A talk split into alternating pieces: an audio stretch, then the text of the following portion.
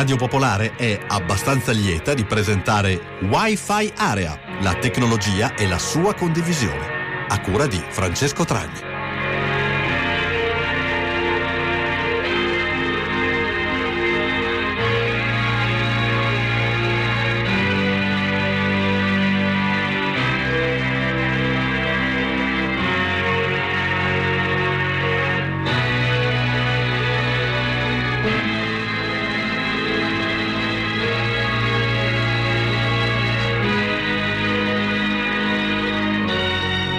Ascoltatrici e ascoltatori, buonasera, bentrovati a questa nuova puntata di Wi-Fi Area, la tecnologia a servizio della condivisione, soprattutto la tecnologia eh, raccontata nella vita di tutti i giorni e ormai eh, negli oggetti di tutti i giorni e oggi un po' così in effetti.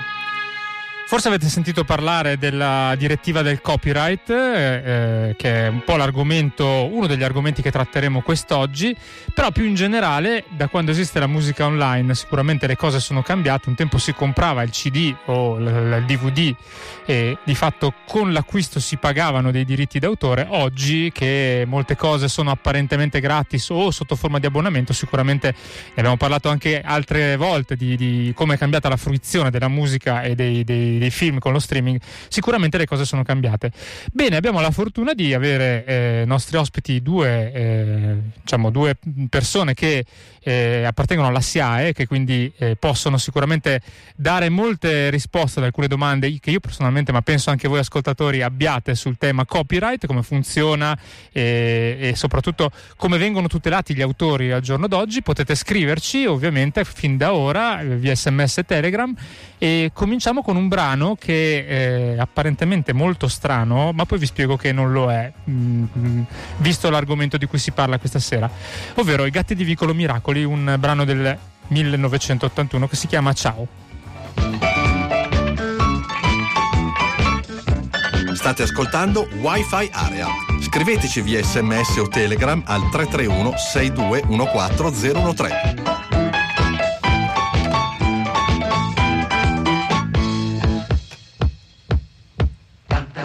Quanta gente c'è, tango, mambo, liscio, varietà.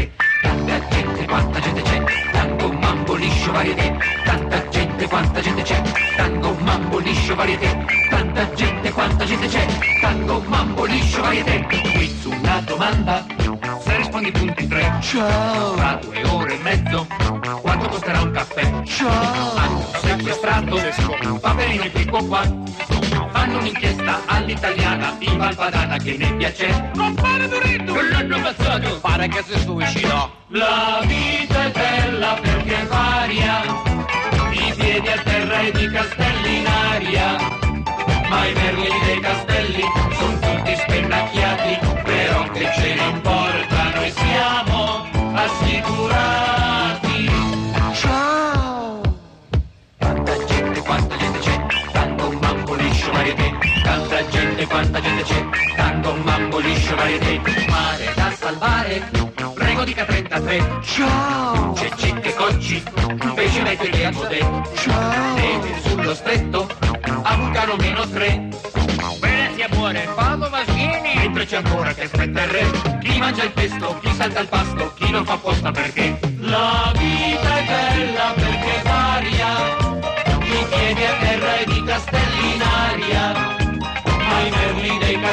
Eccoci di nuovo in diretta, eh, Wi-Fi Area, eh, che mh, mm, questa sera ospita due persone che tra un secondo presente volevo soltanto spiegarvi come mai ho messo questo brano del Gatti di Vicolo dei Miracoli. Perché tra gli autori compare un certo Michele Guardì che, guarda caso, è una delle persone, eh, o forse lo era perché l'articolo che ho trovato era un po' vecchio, del 2013, era la persona eh, che in termini di diritti d'autore superava anche Vasco Rossi Giovanotti di Gabue eh, in termini appunto di monetizzazione del suo lavoro. Sappiamo che tutti gli stacchetti, per esempio, che Michele Guardì fa nelle sue trasmissioni televisive sono opera sua, però c'era anche questa canzone, per esempio, dei Gatti di Vicolo Miracoli.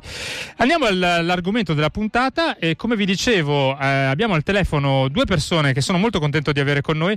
Kasia Bisogni Koprovic, che spero di aver pronunciato bene, soprattutto il cognome, direttore ufficio multimedialità, eh, divisione licenze e servizi centrali eh, di SIAE Italia. E poi Stefania Ercolani, consigliere per i rapporti internazionali. Spero che mi sentiate. Ciao. Sì, perfettamente, Ciao, grazie. Ciao, salutatevi tra di voi che so che è un po' che non vi vedete. Ciao, Ciao.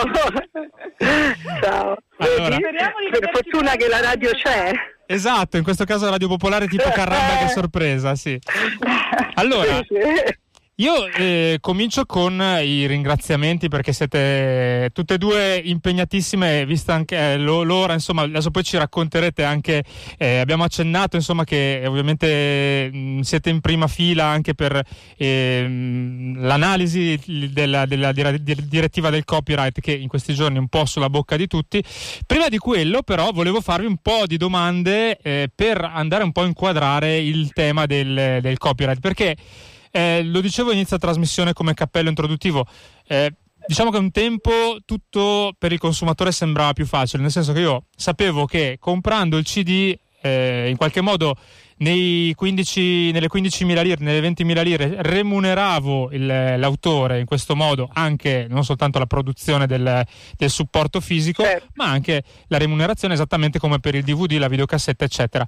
Con lo- lo- il download, bene o male, si capisce che la stessa cosa avviene, nel senso che comunque io poi divento proprietario dell'oggetto.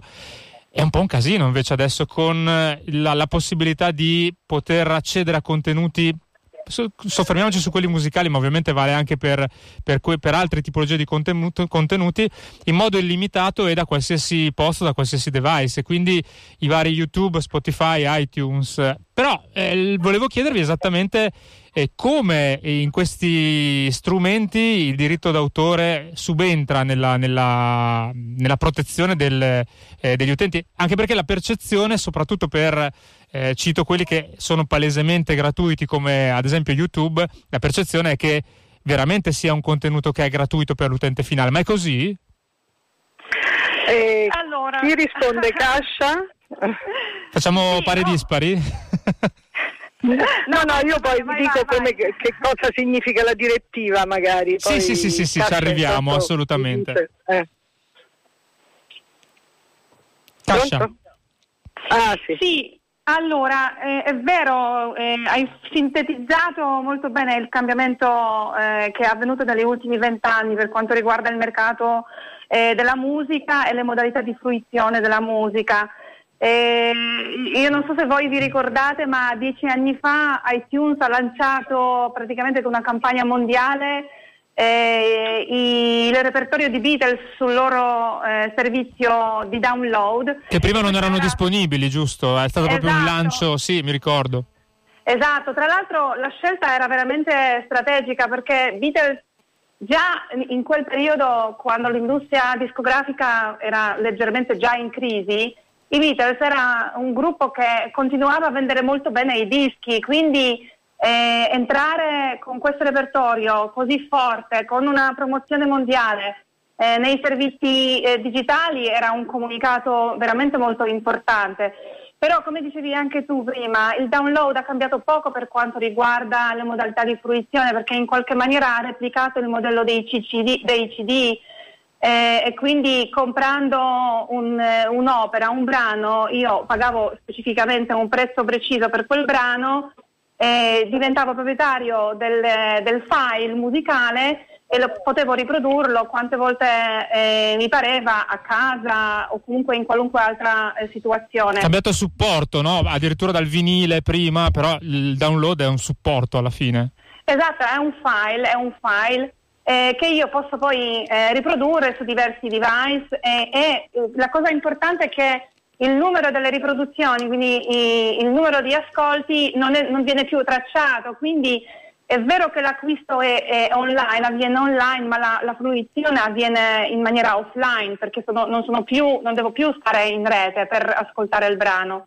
Con lo Certo. streaming effettivamente eh, siamo passati a un'era assolutamente eh, digitale, eh, anche perché con lo streaming sono, proprio, sono cambiate proprio le abitudini di, di consumo della musica. Purtroppo stiamo cominciando a parlare del consumo della musica, della musica liquida con l'introduzione del- dello streaming più o meno intorno agli anni 2014-15 quando è avvenuta la grande esplosione delle- de- dei servizi in streaming, principalmente per le- l'evoluzione, per, per via dell'evoluzione tecnologica.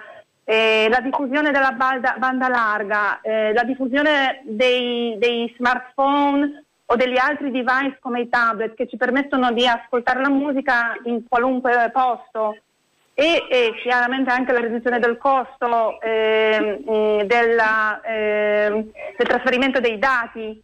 Eh, mentre cinque anni fa eh, non necessariamente tutti noi avevamo wifi a casa, ad oggi praticamente tutti abbiamo accesso a wifi eh, in qualunque posto e quindi anche camminando eh, eh, per strada o comunque essendo in ufficio siamo sempre online. Eh, quindi se cinque anni fa pagavo 9,99 per l'abbonamento di Spotify e ascoltavo la musica 10 minuti al giorno, oggi lo posso fare per 2-3 ore al giorno. Diciamo questo è un consumo medio della musica digitale. E, e continuo a pagare sempre 9,99. Chiaramente lo stesso prezzo, ma aumento esponenziale del volume eh, delle utilizzazioni eh, fa sì che eh, il valore della singola utilizzazione praticamente eh, viene polverizzato proprio perché i volumi di consumo sono aumentati in maniera esponenziale. Però sono anche, cioè tu dici si è polverizzato nel senso proprio monetario, che rispetto al valore che arrivava in tasca all'autore prima con il, con il download, tanto per non andare troppo indietro nel tempo, adesso con lo streaming è una piccolissima parte di quello che gli arrivava prima invece, sul singolo streaming chiaramente.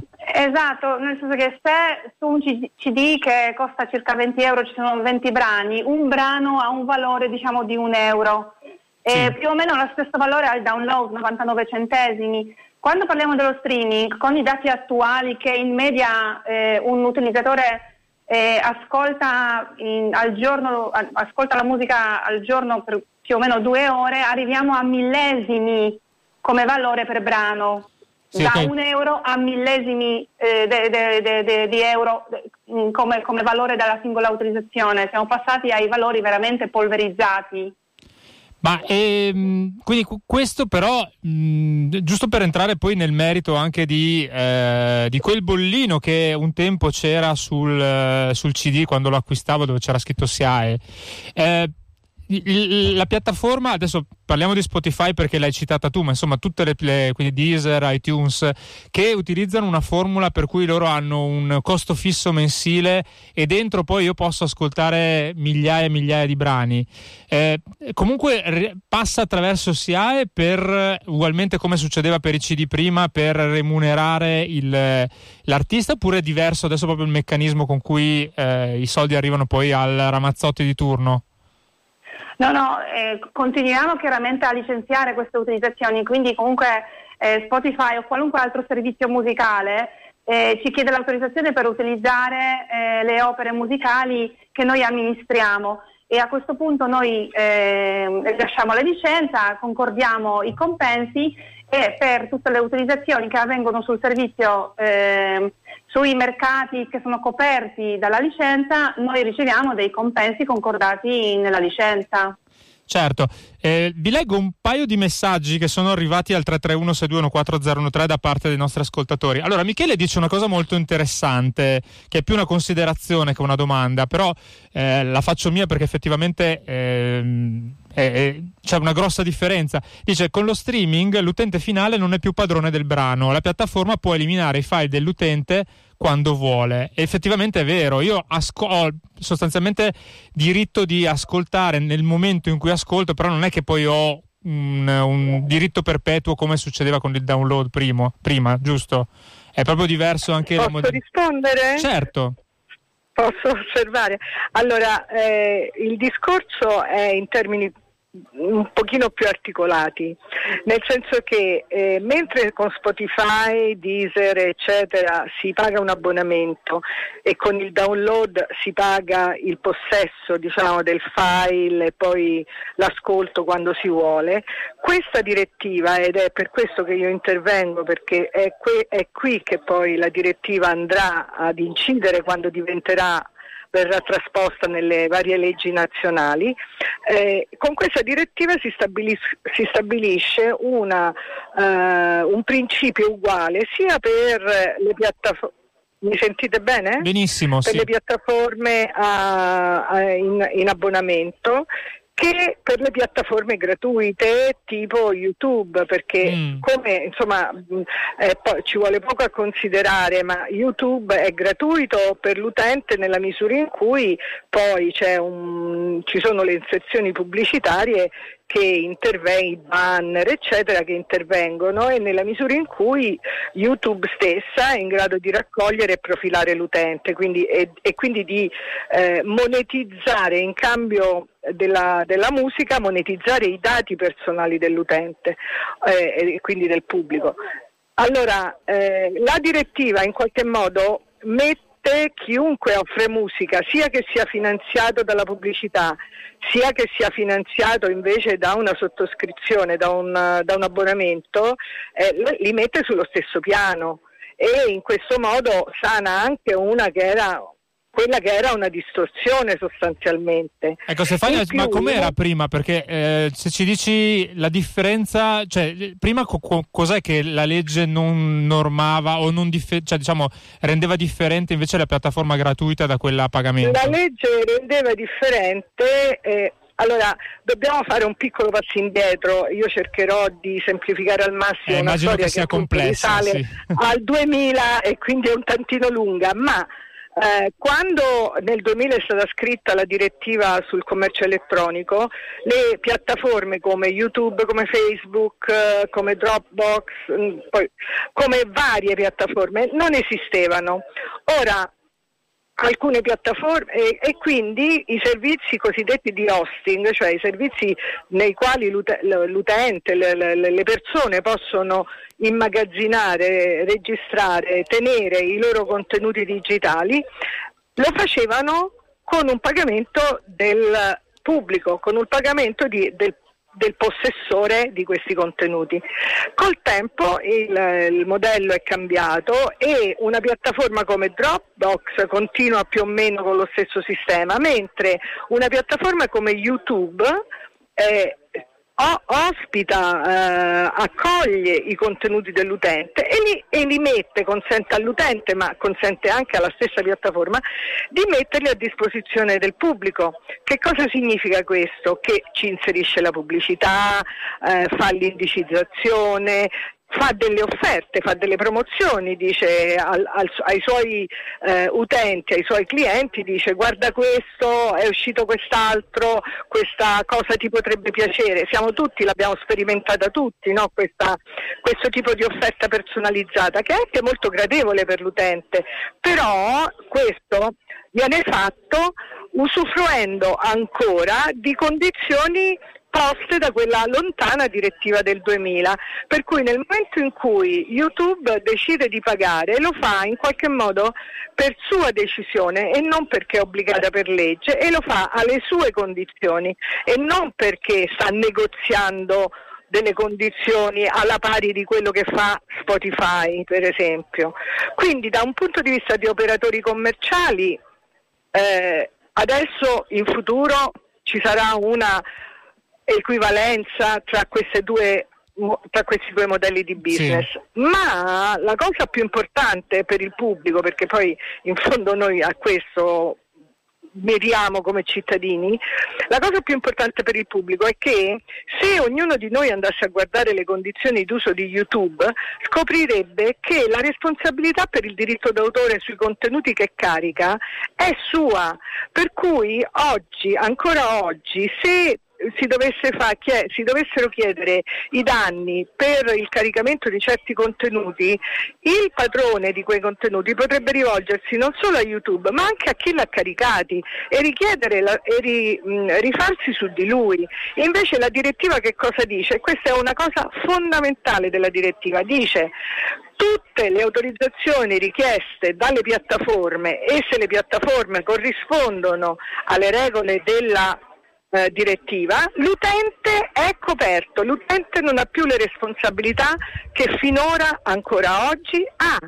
Ma quindi scusa, Quindi, posso fare un esempio Il perché... passo avanti è per l'utente, paradossalmente è un grosso passo avanti per l'utente e questo non è stato detto da nessuno. Scusa, posso fare E un è esempio la per, per- per, eh, chiarire la cosa? Cioè, se io carico, eh, prendo sempre Ramazzotti, ma perché a me non piace molto. Sì. Allora, eh, il- Vabbè, la persona, la- eh. La- l'utente che carica il video col filmino delle vacanze su YouTube con la musica di Ramazzotti sottofondo. Eh, quindi Certo. prima poteva essere, diciamo, oltre che vabbè, YouTube ha un algoritmo per cui in poco tempo sostanzialmente cancella tutti i video che violano la legge o anche a volte eh, neanche li carica. Qualche volta sì, vabbè. Però, Eh, sì, dipende, dov- sì, dovre- però dovrebbe, È quantomeno. YouTube che fa le regole, eh? Eh, esatto, la perché differenza è esatto. che oggi le regole le fa YouTube. Però ecco, domani con questa direttiva eh, sostanzialmente l'utente che carica il file eh, non è più passibile di denuncia ma è- l- perché è coperto da- No. dalla licenza di YouTube? No, non è così. Certo. Sì, sì. Ah sì? Certo che è così. Nel momento in cui la piattaforma, adesso io cito YouTube perché è l'esempio più famoso, ma Certo. dai, cerchiamo un attimo di generalizzare, se no sembra, sembra che ce l'abbiamo con YouTube. Ma eh, in questa, questa piattaforma ha ottemperato, ha rispettato le regole della direttiva, l'utente è indenne, l'utente è a posto. Mm, È, è questo il passo avanti ed è questa la cosa importante. ho capito. Per cui le regole non le farà più la piattaforma, le regole le fa la legge del tuo paese o in generale la direttiva e se si agisce secondo quelle regole l'utente è a posto, senza fare, cioè continuando a fare quello che ha fatto finora. E l'altra grande discussione, che è poi portata al massimo sulla libertà d'espressione, era quella sulle parodie, sui meme, sui GIF, cioè Sì. su tutte queste forme eh, di arte, di divertimento, di intrattenimento che sono tipiche proprio dei contenuti fatti da- da- da- dagli individui, da- da- dal pubblico, da- dagli quelli che noi chiamiamo utenti, insomma. Ecco, tutte queste attività eh, quasi ludiche, la, la parodia, appunto, la- la- il meme, sono espressamente coperte dalla direttiva, mentre finora cadevano in una specie di limbo, per cui se il- l'autore principale dell'opera parodiata si arrabbiava poteva pure prendersela Certo, con l'utente succedeva. E qualche volta è successo. Invece da ora in poi c'è una, quella che tecnicamente si chiama un'eccezione, che è un'eccezione obbligatoria, quindi deve essere eh, eh, attuata in tutti i paesi dell'Unione Europea, per cui la parodia è libera. Quindi ancora una volta è l'utente che si troverà favorito da questa direttiva. Capito, è molto chiaro l'esempio e anche credo i nostri ascoltatori abbiano capito come funziona quindi la, la nuova direttiva copyright che è già, cioè è, è ancora in discussione oppure è già No, chiusa? Eh, io sono, no, sono a Francoforte in questo momento, sono stata a Strasburgo tut- oggi e abbiamo avuto questa, eh, beh, lasciatemelo dire, questa vittoria del, del buonsenso sulle lobby, perché poi questo è stato, Mm. per cui il Parlamento europeo ha approvato in via definitiva eh, il testo di questa direttiva che è stato, ci tengo a dirlo, il frutto di un lavoro di due anni con la ricerca di compromessi, di aggiustamenti, di sistemazioni, per cui per esempio le start-up sono esentate per tre anni, quindi sono- hanno la possibilità di ehm, eh, sono esentate da responsabilità per tre anni, quindi hanno tutto un regime a parte proprio perché l'intento è colpire, colpire è mettere in regola le grandi piattaforme, quelle che poi fanno l'80%, il 90% del mercato europeo e mondiale. Perfetto, ti leggo un po' di messaggi eh, di, di ascoltatori che sono in realtà vari. eh, alcuni, per esempio, Massimiliano aveva scritto eh, ancora prima, quindi lo recupero adesso, quando parlavamo dei file. Ma posso rivendere un file? Un CD o un disco lo posso rivendere, mentre un file, cioè una volta che lo acquisto legalmente pagando i famosi 99 centesimi che diceva prima Cascia, può essere rivenduto? non so se, se è una domanda a cui Eh, avete una risposta.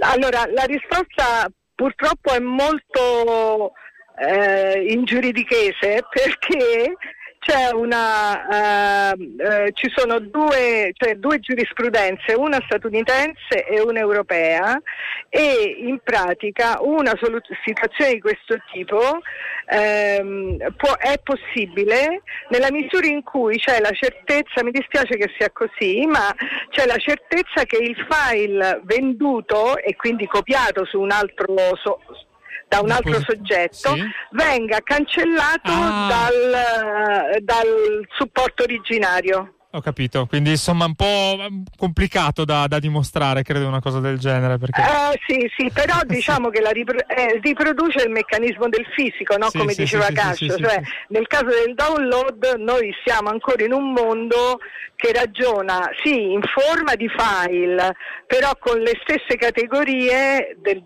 del fisico, per cui se io vendo un CD, poi il CD non ce l'ho più, giusto? Sì, sì, certo. Se io vendo un file deve essere in qualche modo garantito che io quel file non me lo tengo l'ho venduto, ce l'ha qualcun altro. Certo, chiarissimo.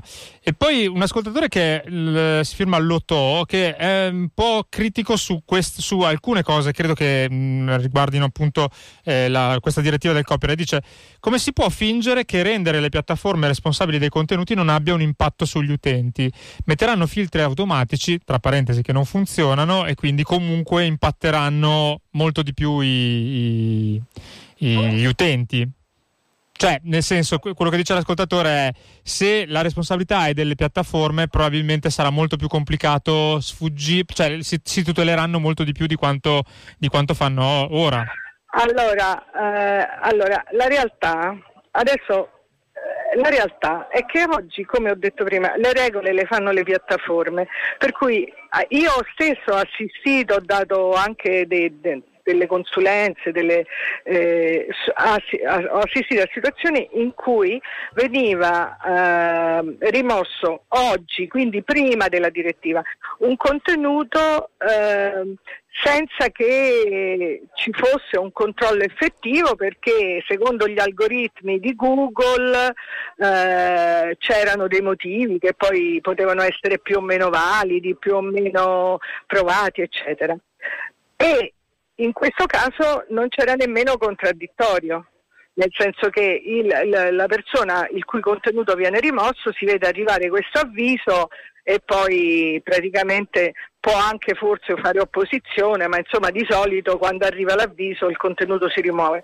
Ora che cosa prevede la direttiva? Perché appunto torniamo alla, alla cronaca di sì. oggi, prevede che innanzitutto l'avente diritto debba collaborare con la piattaforma e quindi gli debba fornire informazioni adeguate per la rimozione, che di solito significa anche un file del, che serva per fare la rimozione, quindi tecnicamente sia una forma di, finger, di fingerprinting. Uno. Due, nel momento in cui la chiede è il, um, l'avente il titolare del diritto che si assume la responsabilità nel caso in cui fa una denuncia sbagliata mm. o una denuncia strumentale. Tre, c'è un contraddittorio e il controllo, una volta che c'è il contraddittorio, deve avvenire con una revisione umana, non con una revisione semplicemente fatta dall'algoritmo. Quindi eh, in più c'è l'introduzione delle eccezioni per parodia, eccetera, che prima per esempio potevano non esserci e quindi se io mi offendo perché eh, prendono in giro un mio brano mi, po- mi, posso rivalere e farlo togliere, domani non potrò più. Quindi la direttiva da questo punto di vista è molto più garantista della situazione attuale. Aspetta che sta parlando Cascia, le lasciamo la parola. No, Dicevi... Sì.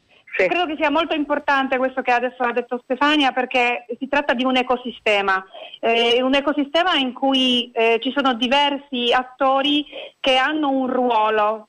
Eh, è vero che adesso è stata approvata la, la direttiva che eh, sposta la responsabilità sulla piattaforma, ma secondo me è importante eh, rendere consapevoli gli utenti che tutto il sistema lavora su una collaborazione tra diversi attori, di cui è la piattaforma, gli aventi diritto, gli utenti e poi anche le società di gestione collettiva come SIAE.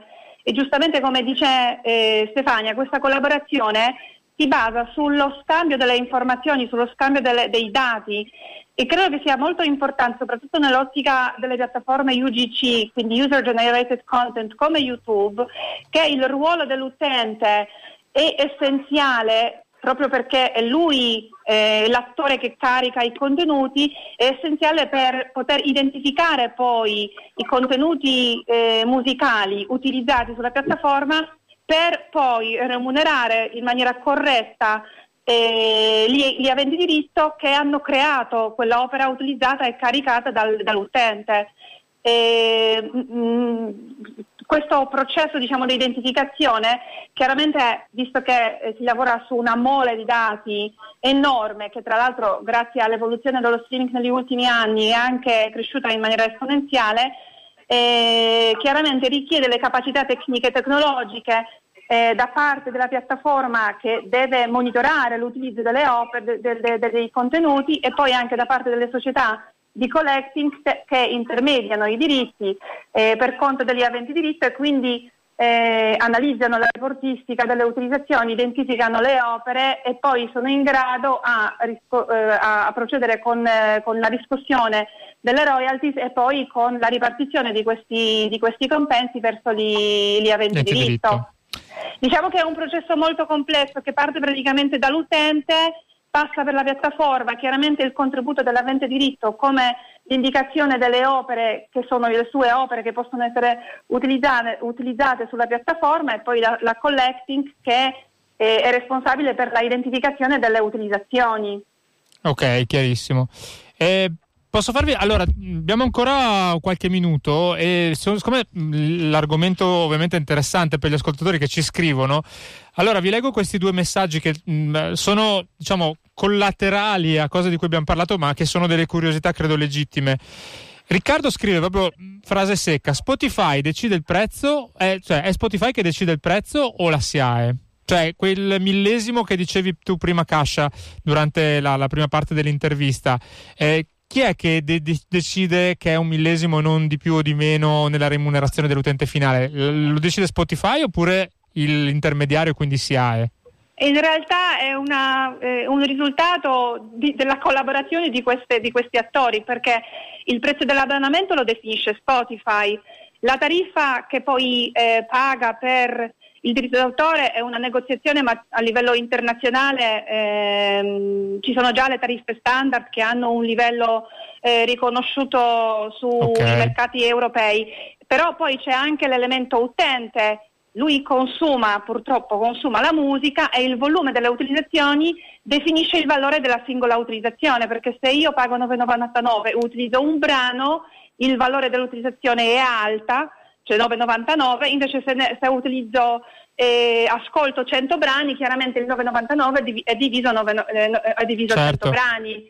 È, è, è, una funzione matematica. Ed è la stessa Spotify che fa da garante nel ovviamente riconoscere poi agli utenti le cifre, cioè il, in base al numero di ascolti che lei, lei definisce, cioè definisce, dichiara anzi. Non... Sì, mandano report- sì. la reportistica relativa alle utilizzazioni di tutti i mercati, di tutte le offerte commerciali. Ho capito. Perché eh, la Spotify offre l'ascolto della musica sia a pagamento che in maniera gratuita e poi gli abbonamenti eh, hanno anche diversi livelli di pricing perché ci sono le offerte family dove ci sono sì, accessi sì, a più abbonati o anche offerte di, di student che offrono diciamo, l'abbonamento con un certo eh, sconto. Certo. E poi un'altra domanda invece che riguarda anche Radio Popolare da vicino. Mauro chiede come funziona con i podcast delle radio, cioè quelli che vengono messi sul sito, che quindi non sono più streaming ma sono podcast, eh, sono, cioè, come sono normati dal punto di vista SIAE quando quando ci sono dei brani contenuti all'interno? Anche qui abbiamo delle licenze specifiche per le utilizzazioni in, in forma di podcast. In questo caso eh, questa è una licenza nazionale, nazionale, diversa da quella per esempio di Spotify che è una licenza multiterritoriale perché copre cioè le utilizzazioni del nostro repertorio eh, su diversi mercati Comunque in ogni caso per il podcast ci sono le, eh, le tariffe specifiche e anche lì applichiamo, le applichiamo per eh, la discussione del diritto d'autore. Ma sono dei costi immagino flat, non sono in funzione del numero di brani che poi sono contenuti nel podcast, anche perché sarebbe molto complicato andarli, andarli a, a, diciamo, a conteggiare. Uh, diciamo che in generale il modello tarifario del diritto d'autore eh, mh, si basa su due principali elementi. Uno è la, l'aliquota applicata sugli introiti lordi generati dal servizio. Porca, complicatissimo, ok. sì. O ci sono poi anche dei minimi. A seconda della modalità di fruizione, della tipologia di servizio, del peso della musica all'interno del servizio, si applicano diverse aliquote e diversi minimi. Chiaramente tutto quanto è specifico per tipologia del servizio offerto. Ho capito, così insomma comunque eh, è articolato anche in questo caso. E poi chiuderei eh, con un ultimo messaggio tra gli altri che sono arrivati. In questo caso Luciano scrive e si, ci riporta indietro un po' agli anni Ottanta. Dice sul fare dei CD con i file acquistati, non per venderli ma per regalarli. A parte che credo che cambi poco venderli o regalarli. Come si faceva una volta con le cassette, cioè vuole sapere se io il mio file immateriale, se lo, traspo- lo trasferi- l'ho, l'ho comprato quindi a 0,99, lo metto su CD e lo regalo se è una cosa, diciamo che il, il diritto di, di, di, acquisto di quel file mi permette di fare o meno.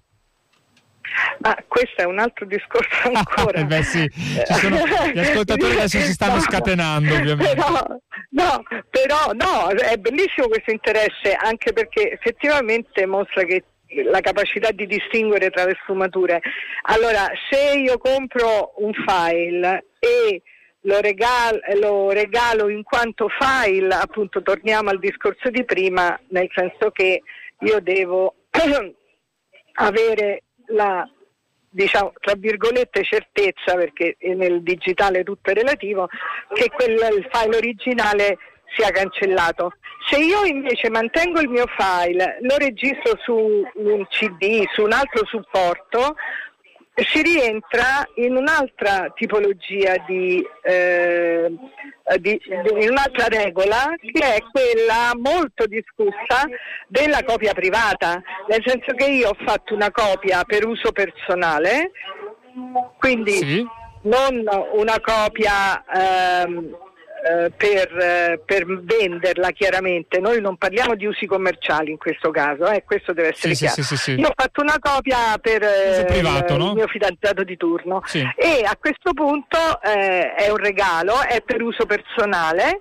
Il, ehm, quel supporto era un supporto vergine in origine, un supporto vuoto, con la copia eh, eh, io lo posso, eh, lo posso appunto la copia la posso fare per uso personale la posso anche regalare e quel supporto vergine ha pagato un compenso all'origine ah, lo pagano gli importatori e i, i fabbricanti dei, dei, supporti vergini che si chiamano così e, e quindi il, nei limiti in cui si tratti appunto di un uso non commerciale, di un uso privato è consentito. Ok, però ovviamente nulla va nulla in più diciamo rispetto ai 0,99 centesimi va all'autore. No, perché... no, certo sì. che va all'autore, perché tutto quel monte di eh, piccoli, piccoli compensi sui supporti vergini viene messo insieme e viene cer- periodicamente ripartito tra gli aventi no, diritto certo. in proporzione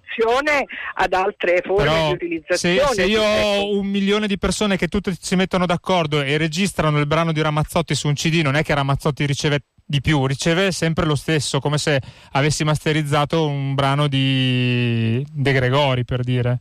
Cioè, Beh, allora, dato che poi queste cose si fanno su una base statistica sostanzialmente, esatto, base no? statistica, certo. ci sono anche, anche dei, dei, dei, sondaggi di mercato, degli studi appositi che vengono fatti in questa materia eh, e si è verificato che, eh, che ne so, adesso non mi ricordo a memoria le percentuali, ma il 90% viene, no, diciamo il 50% viene fatto dallo, eh, dal download, il, il 30% 30% viene fatto dai CD, il 10% viene fatto dalla radio di queste copie sì. private. No? Okay. A questo punto poi queste somme che vengono riscosse dai fabbricanti e dagli importatori di supporti vergini vengono destinate ai beneficiari previsti dalla legge in proporzione a quello che è stato rilevato da queste ricerche statistiche.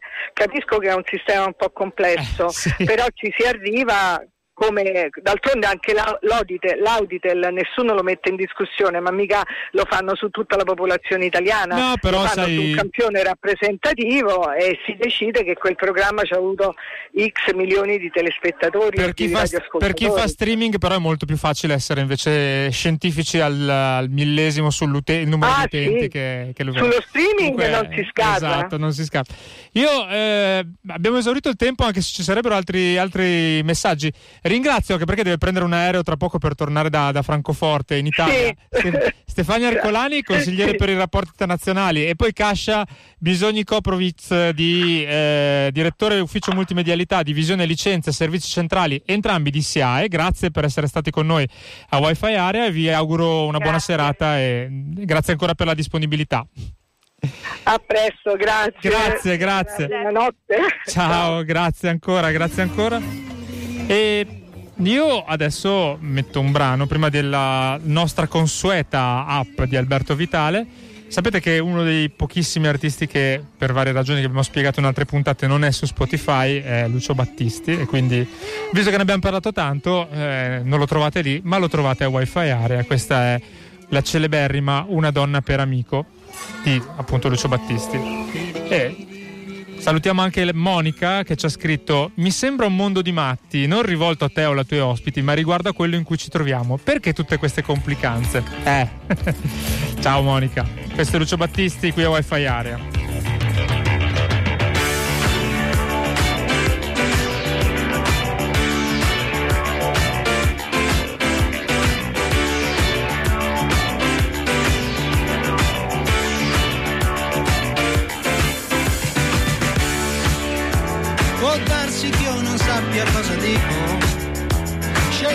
Te una donna per amico.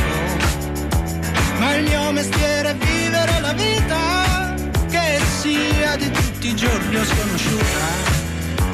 Ti amo forte, debole compagna, che qualche volta impara e a volte insegna.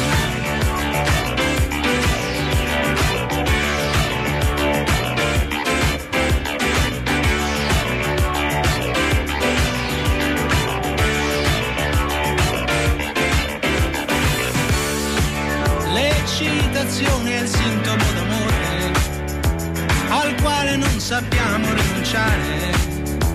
Le conseguenze spesso fanno soffrire, a turno ci dobbiamo consolare. E tu, amica cara, mi consoli, perché ci ritroviamo sempre soli. State ascoltando Wi-Fi Area, ogni martedì alle 20.30 su Radio Pop.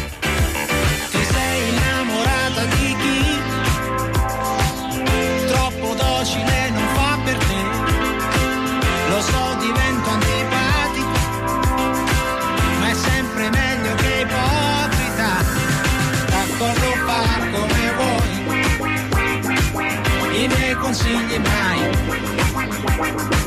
Mi arrendo, fa come vuoi. Ci ritroviamo come al solito poi. Radio Popolare questa è Wi-Fi Area, ancora messaggi, io li leggo anche se purtroppo non abbiamo più in linea i due ospiti di SIAE. Eh, Marco che dice quindi l'amato Ramazzotti riceve di più? Sì assolutamente sì viene se lui eh, diciamo se io anche mando e registro eh, non lo so Bruno Risas se cioè, diciamo, nella classifica non cambia niente perché è puramente statistica la suddivisione prima di sentire Alberto Vitale che abbiamo già al telefono con noi eh, vi volevo far sentire questa mail che abbiamo ricevuto la voce è quella di Chiara Ronzani Ciao Wi-Fi Area, sono un'abbonata pendolare di Trenord. Tornando a casa vedo appeso in treno un volantino di Trenord dal titolo però! Quante novità! Mannaggia, ci hanno rubato il titolo. Oppure, forse grazie a questo equivoco arriveranno finalmente dei fondi alla società che ogni martedì ci racconta di aver inventato app assurde ed esilaranti. Grazie per la trasmissione. Patrizia. Questa era Patrizia che ci ha scritto che salutiamo e dottor Vitale non so se ha ricevuto effettivamente un po' di soldi grazie anche alla pubblicità che Trenord fa ad Apperò. Allora, intanto buonasera a tutti. Buonasera. Ecco, tranquillizzare Patrizia e anche tutti gli altri ascoltatori. No, non abbiamo ricevuto ancora neanche Niente, euro. no, Quindi, assolutamente. Quindi, nonostante, tra l'altro, siamo noi stessi che stiamo mettendo in giro altre app a nome app però per cercare di dirottare un po' di fondi, non si sa mai che la gente si sbagli, no, non sta arrivando assolutamente nulla. Ecco, ci tengo a ricordarlo che ci sono i ragazzi che sviluppano app ogni settimana, ma eh, non, non sono pagati, quindi mettetevi ecco, una mano sull'app e una mano sul portafogli perché Sì. così è un po' difficile.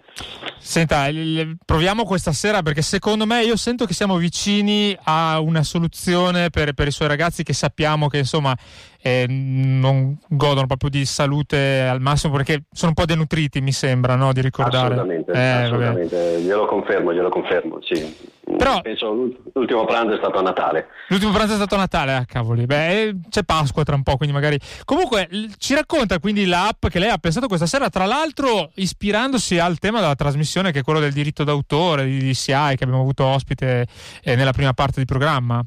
Assolutamente, anzi vorrei dedicare questa app proprio a Patrizia nel caso ne avesse bisogno. sì. Allora, intanto ho sentito prima, avete parlato tanto in trasmissione di- degli ascolti che fanno gli utenti e Sì. quindi il fatto che debbano pagare eh, i diritti d'autore alla SIAE. Ma in realtà mi sembra non sia stato citato il fatto che anche la SIAE stessa fa un ascolto, ossia la SIAE ha anche un meccanismo di controllo e quindi esce a volte nei locali o nelle feste, eccetera, per ascoltare eh, le musiche, le canzoni che vengono, ehm, che vengono trasmesse. Ascolta e poi verifica se sono stati pagati i diritti d'autore ed eventualmente, se questi non sono stati pagati, punisce con delle multe. Certo. Quindi c'è anche questo aspetto della SIAE e proprio a questo noi ci siamo ispirati per la nostra app eh, di questa settimana. Allora, questa app eh, cosa fa? Intanto eh, è l'ambito è un po' diverso, cioè l'ambito è l'ambito familiare marito-moglie. Mm. Quindi il primo punto sì, di questa app è che sarà installata eh, dalla moglie sul cellulare del marito a insaputa del marito. Come è insaputa? Questo- Ma è illegale? No, beh, non è una cosa illegale, alla fine in amore poi tutto è possibile. Sì. borderline, va bene. Insomma, quindi è sì. un'app che deve essere installata all'insaputa del coniuge. Questo Sì, già, non ok. è così difficile, tanto basta, noi abbiamo fatto in modo che dall'esterno sia scritto calcio. Quindi genericamente l'uomo Camuff- vedendosi un'app di calcio, camuffata. sì, ne avrà centinaia, quindi non se ne accorge. Che cosa Sì. fa quest'app? Allora, quest'app eh, ascolta, ascolta tipo Shazam e ascolta le frasi che vengono dette, cioè se eh, le frasi sono qualcosa tipo ma come sei carina stasera, ma come sei bella, ti va di venire a casa mia a vedere la mia collezione di farfalle? Allora c'è questa prima fase di ascolto, poi c'è la fase di verifica. La fase di verifica si basa sulla geolocalizzazione, ossia viene geolocalizzato il cellulare della moglie. Se il cellulare della moglie è a distanza di un metro dal cellulare del marito, cioè da dove vengono espresse queste frasi, allora è tutto a posto. Ma se il cellulare della moglie è molto distante, ad esempio la moglie è al mare e il marito è in città, allora c'è la terza fase, cioè la punizione. La punizione consiste nel fatto che la registrazione dell'audio viene spedito immediatamente via WhatsApp alla moglie che prenderà le necessarie conseguenze. Ah, quindi la punizione poi è in carico alla moglie, non è direttamente eh, l'app sì. che dà una scossa come una delle app scorse, No, insomma. no, no, vorrei, prima avete citato Ramazzotti, ecco qui invece parlerei di ramazzate, ma ramazzate Sì. anche forti. Quindi penso sia un'app che questa che possa essere utile ecco, in questi casi. Decisamente. Avete pensato lei con i suoi ragazzi anche un nome per questa app?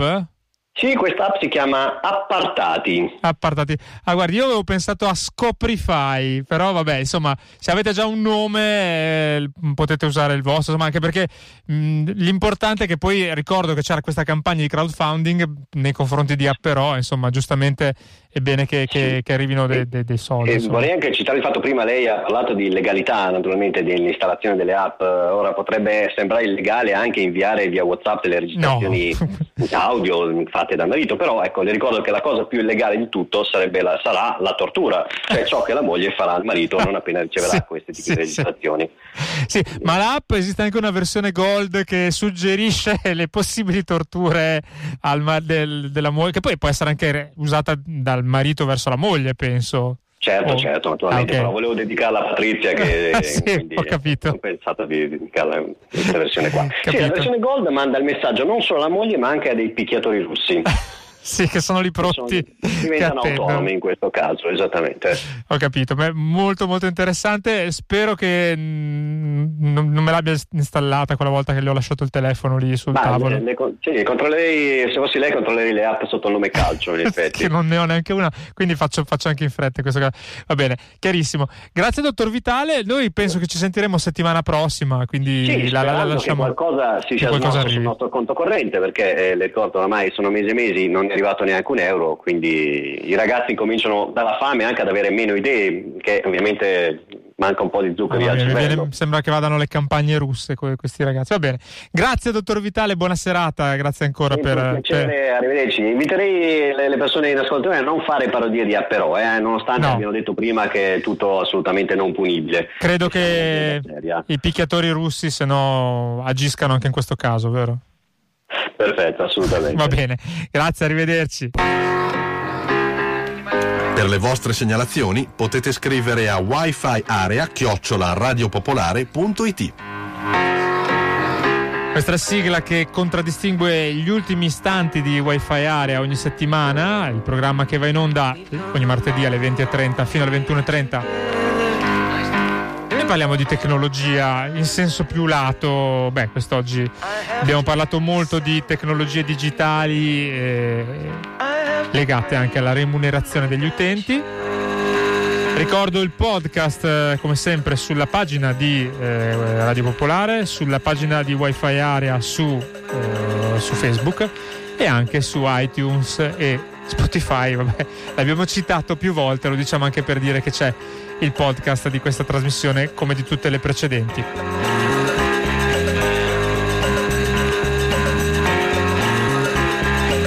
Io sono Francesco Tragni e vi do appuntamento con Wi-Fi Area ovviamente martedì alle 20.30 e se volete con bollicine invece la domenica alle 18. Ciao a tutti, alla prossima!